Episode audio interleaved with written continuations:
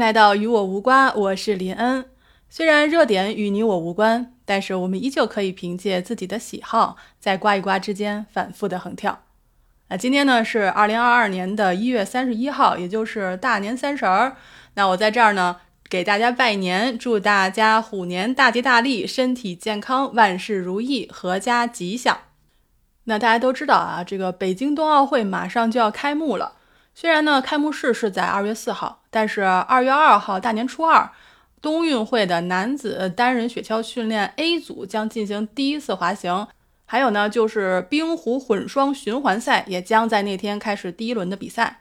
所以我在这儿呢，先预祝所有奥运健儿，希望他们能够取得好的名次。那咱们这张专辑呢，副标题叫做《奥村吐槽日记》，所以今天我们主要介绍一下澳大利亚这次的参赛情况。那澳大利亚呢？这次共有四十三名运动员参加。在一月二十四号的时候，澳大利亚冬奥代表团呢已经选拔完毕。当时的阵容呢是四十四名运动员，参加十个项目的角逐。这是呢澳大利亚历史上规模第三大的冬奥代表团。那为什么刚才我说四十三名，现在又说四十四名呢？是因为当初选出了四十四名，但是呢，其中有一位运动员在美国参赛的时候膝盖受伤，十字韧带撕裂，所以这次没有办法参赛。而且呢，替换队员如果要找的话，也就太晚了。所以现在参加这次冬奥会的一共是四十三名运动员。那话说呢，澳大利亚队呢其实是有一些传统强项的，就比如自由式滑雪雪上技巧、空中技巧、单板滑雪障碍追逐，还有 U 型场地技巧等等。那么这次呢，运动员的构成也是新老结合，就比如平昌冬运会铜牌得主詹姆斯和自由式滑雪雪上技巧的世界冠军考克斯，都是即将第四次参加冬运会的老将了。还有二十人呢，是首次参加。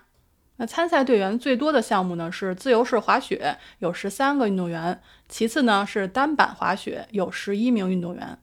还有对于北京冬奥会新增的女子单人雪车、自由式滑雪大跳台等项目呢，也有运动员参加。尤其呢，这次澳大利亚也派出了一队选手去参加混双冰壶赛，这也是澳大利亚首次参加这个项目。而且这个项目呢，就会在二月二号开始，这也是最先比赛的一个项目。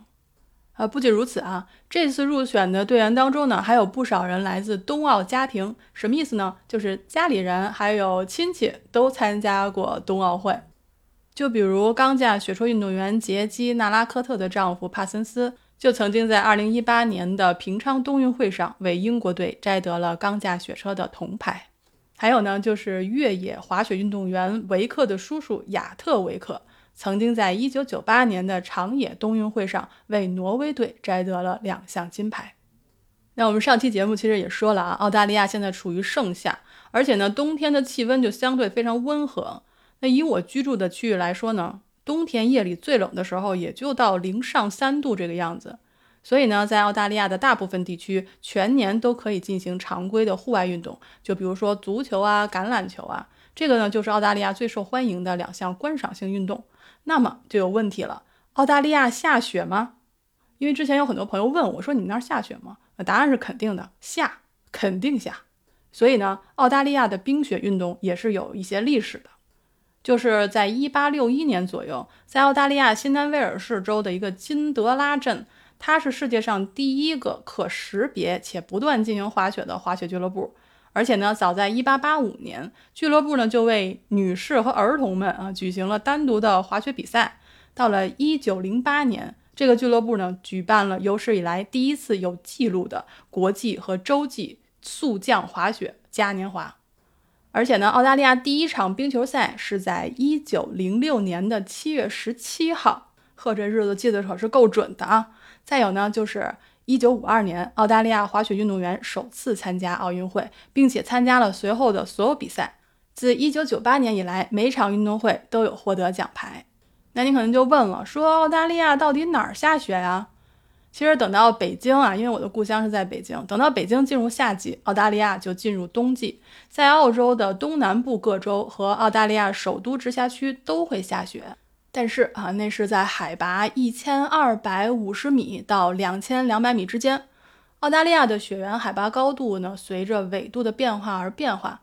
但是呢，积雪通常是在一千五百米以上才会有。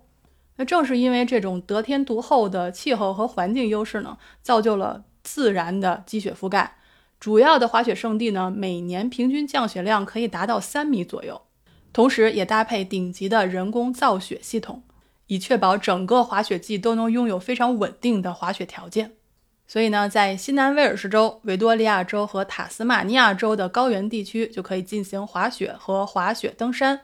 那澳大利亚首都直辖区呢，也可以进行越野滑雪，并且呢，在这三个州也建立了不少的滑雪度假村。那除了度假村以外呢，澳大利亚的主要城市还都建有室内的溜冰场。就无论你的城市气候如何，你都可以参加一些冬季运动。就在离我家不太远的一个购物中心里嘛，就有一个室内的溜冰场。那我呢，就一直不太敢去啊，是因为呢，我的尾巴骨啊，依旧记得北京后海的冰面那个坚硬程度。那今天除了参赛选手和澳洲的冰雪运动历史之外呢，还想跟大家分享一下澳大利亚这次的队服。我去看了一下照片啊，它是一个藏蓝色的外套，加上这个绿裤子，还有这个黄色的国徽和五环的标记在左胸上面。那乍一看呢，就特别像哈利波特的那个学生制服，尤其他那个围巾呢，还是白、灰、黄、绿几种颜色，就特别特别像哈利波特里边的那个学生制服。姑娘小伙穿上还特别精神，而且这次呢，还特别在这个长外套内侧印上了澳大利亚此前总共参加冬运会的二百六十五名选手的名字。